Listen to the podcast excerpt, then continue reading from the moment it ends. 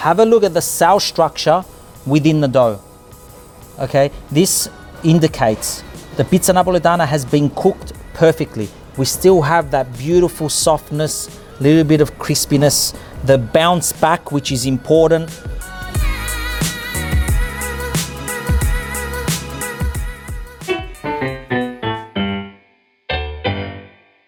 Hi and welcome to Vincenzo's Plate. Oh yeah, we missed Johnny Di Francesco. Today, the master of pizza is going to show us how to make pizza napoletana, Napolitan pizza dough from scratch. And you're gonna learn how to make the best Napolitan pizza in the world.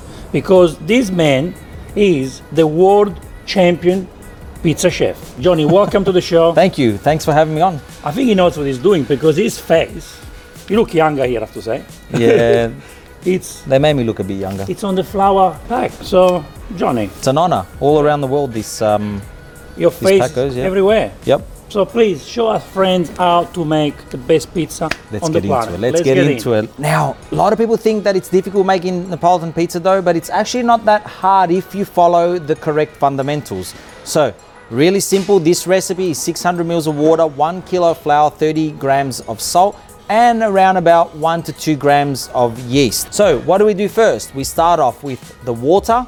Very important. We always start off with the water. We then add the salt add the salt. And at this point, what we do is we need to dissolve. Now, really important and something that we don't want to do is contaminate the yeast with the salt. So, what we do is we separate it, and the way we do that is by adding at least 10% of the flour into the bowl. So, what we're doing is frankly just diluting. It's quite simple, right? So, what we do is we open up the flour pack, and what we do is we add around about 10%. Now, a lot of people say, oh, how am I going to measure 10%? Well, you can actually either weigh it or just um, have a consistency of like, let's say, a crepe or pancake mix, right? So basically one packet. Yeah, one packet, one packet, So exactly. if you put more than 10%, it's still okay. It's still okay, yeah, not a big deal. So around about this, we get it to this consistency. We then get the yeast. As we can see, Wow. very little yeast. Oh wow. And what we do is we place the yeast directly into the mix. Is that fresh yeast? Fresh yeast, yep. So Wow. this will dissolve in a matter of seconds. There we go, all gone. A lot of people, what they do is they dilute the yeast in water. We don't need to do that. Just drop it straight into the mix, right? We want to retain as much strength of that yeast as possible. So now, creamy. Yes, there we So go. We have a nice cream paste there. Now, once we've achieved this, what we then do is we proceed to add the remaining of the flour. Now, only a little bit at a time, okay? Because you want the flour to absorb all that water. So, a little bit at a time, we add, we keep mixing. I'm trying to keep my bowl really clean along the the perimeter, so that way I don't have any flour stuck there or any unused flour. We don't want to use up all of it. So always mixing along the sides and just folding into the dough. So for people at home who want to use a stand mixer, do you recommend it? Yeah, so if you want to use a mixer at home, really simple, right? What I always tell people is start off the whole process in the mixer. Like if you've got one of those, uh, I don't know, like a KitchenAid or a Yeah. Smeg mix or something, right? Start it off in the uh, mixer. But then what I normally do is once it's combined, I then turn it onto a bench and I like finishing it off uh, by hand.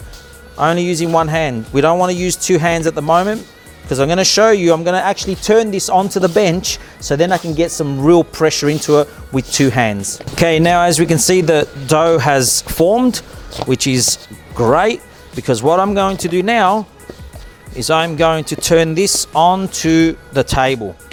And this is where the work begins. So what we want to do is now with two of our hands, we're mixing always into the flour. As you can see, I'm pushing in and then I'm turning over. Now there's a few different ways that you can mix uh, the dough, okay?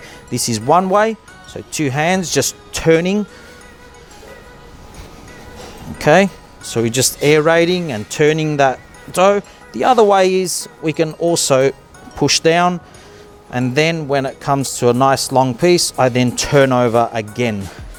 Okay, as you can see, I'm picking up all the flour off the bench and I won't add any more flour until I see that all the flour on the bench has been absorbed. You know, Vincenzo, we allow our dough to rise for at least 24 hours. So Johnny, you know, you, you you said you only use four simple ingredients, and you know it mm-hmm. is simple. But what's the most important ingredient in in the recipe? Look, all the ingredients are important, but you do need to ensure that you are using the right flour to make Napolitan pizza. This is very, very important because if you're not using, and as you can see on the pack, it says tipo 00. There's a lot of flours out there that have tipo 00 or type zero zero. Hmm. That doesn't necessarily mean that it's good to make pizza with. Okay. It's the W rating in the flour that's extremely important. Now, people say, what's the W rating? Well, W rating is the protein uh, and gluten content that is in the flour. Okay, Right. very important because they can range anywhere from 100 to 400.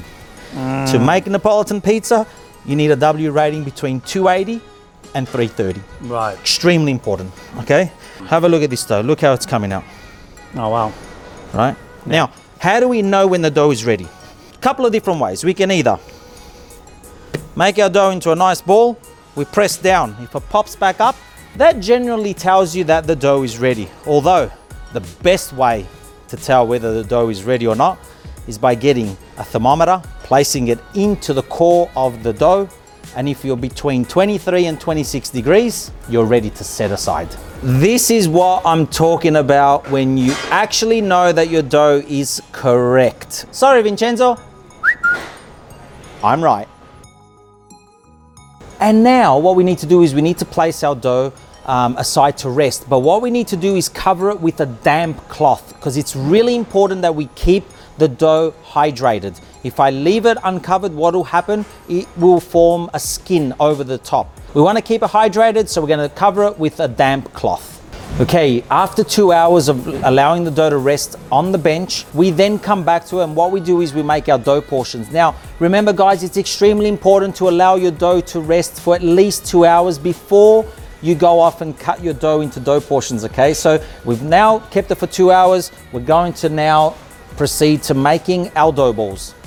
Now, there's a couple of things that you can do, okay? So, first, what you can do is you can place them into a tightly sealed container and let them rest um, uh, overnight in an ambient temperature. I prefer that. I prefer not using refrigeration. Um, it's really important that if you get that um, technique perfect, you're gonna make always the best pizza that you've ever had. Now, if you do wanna use refrigeration, here's a bit of a tip. When you've got them put into your sealed container or your tightly sealed container in dough portions, what you need to do is you need to allow the dough to rise nearly double in size. So you will then place that into the fridge. The reason why we do that is the yeast becomes dormant. Okay, but what doesn't stop is the maturity of the dough, which is extremely important. Now, we can't put an undeveloped dough in the fridge because your dough will continue to mature, but it will not rise correctly. Okay, so if you keep it out into an ambient temperature, just bear in mind at a temperature of anywhere between 16 and 18 degrees, you'll have a perfect rise uh, time over 24 hours, but you'll also have the yeast work extremely well and your dough will also mature at the same time. This is the secret. You need those two processes to work at the same time. I've also got a little tip and trick for those of you who have never made dough ball before.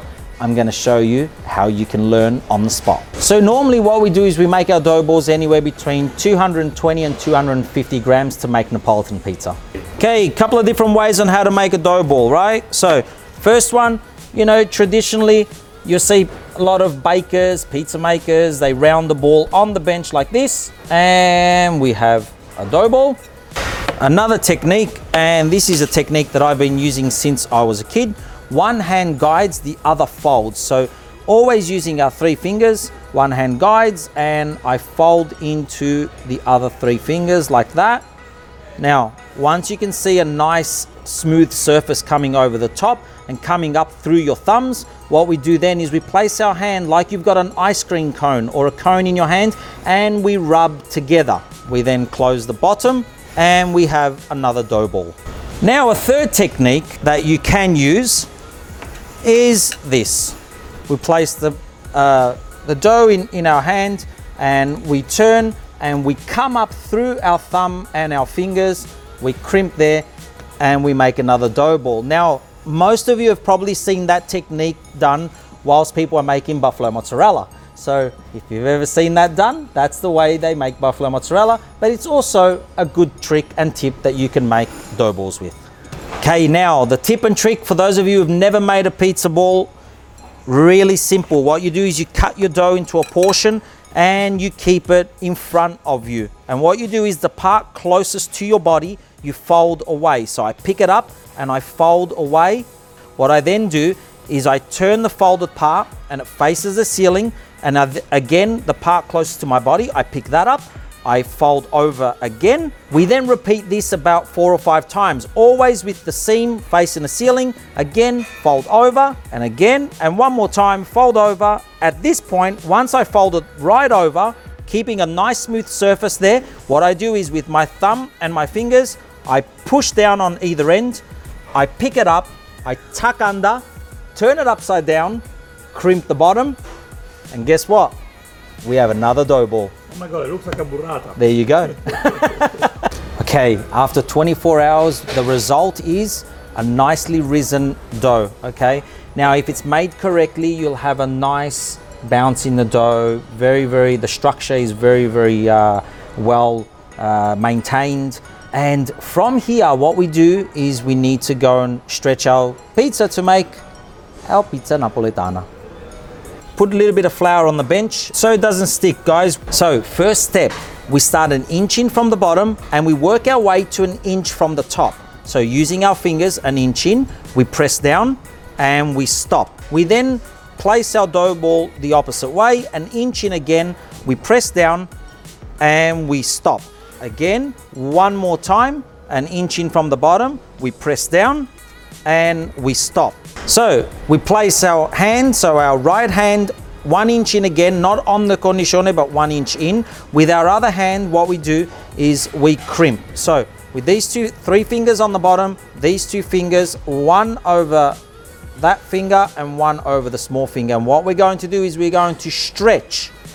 Then what we do is we come over to our forearm and hold it there. Hold it at your forearm and then flip back over. When you get faster, this is the technique that you will eventually end up learning how to do. The reason why I ask you to do it that way is so that it becomes a muscle memory. Because when you're doing it faster, what you're doing is you're actually flipping or you're flicking the dough to your forearm. So by you pretty much memorizing that technique, stretch over back, stretch over back, what happens is it becomes a natural uh, movement. What a privilege to be here with you today. Oh, what a privilege. Now we can make the best pizza. Johnny, where are we going? We're gonna go make some pizza, Vinci! As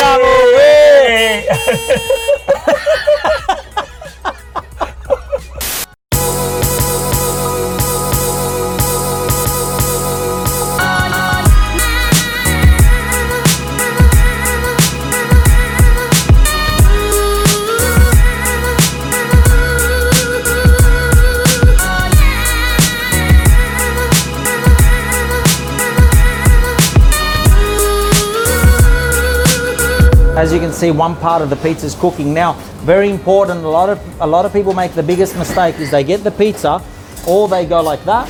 The best way is from the side. And also, when you want to turn your pizza, you always bring it out. You then turn it here in front and you place it back where you're cooking. Never turn the pizza inside the oven because what you're doing is you're picking up any ash. You want to reduce as much ash as, as possible. So keep the pizza nice and clean on the bottom. The other thing is you can see I'm not lifting my pizza up in the air all the time because it's really important uh, to, to have that natural cook on the base, on the top, from the flame, right? Very, very important. That's what makes a good pizza napoletana. We don't want to pick up the pizza and cook in the air on the um, next to the flame, right? Because we call that pizza bampata.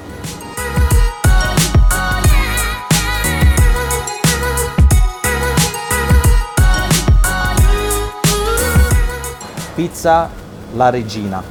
Let's eat. Have a look at the cell structure within the dough. Okay, this indicates the pizza napoletana has been cooked perfectly. we still have that beautiful softness, little bit of crispiness, the bounce back, which is important. The dough is bouncing back, which means the pizza has been cooked correctly. Vincenzo, I'm starving. Dai, let's eat some pizza, yeah. The, we need to we need to make people understand also how do we eat pizza to napoletana. napoletana, right. Allora, there's two ways. Yes. One, we fold the two ends and we fold that part in and we The eat. pocket uh, version. The other way, the most traditional way, Oh wow. eh, we fold it in like this. You, look, you need to be an engineer to do this. Bravo. Very light though. Beautiful flavor. Beautiful. The fresh mozzarella mm. takes the pizza to the next level. So thank you for watching this episode. we will see you in the next Vincenzo's Plate Pizza episode. Thank you Johnny, it's been a pleasure. Grazie. E ora si mangia. Cheers. Vincenzo's Plate. Grazie Johnny. Buon appetito. Mm.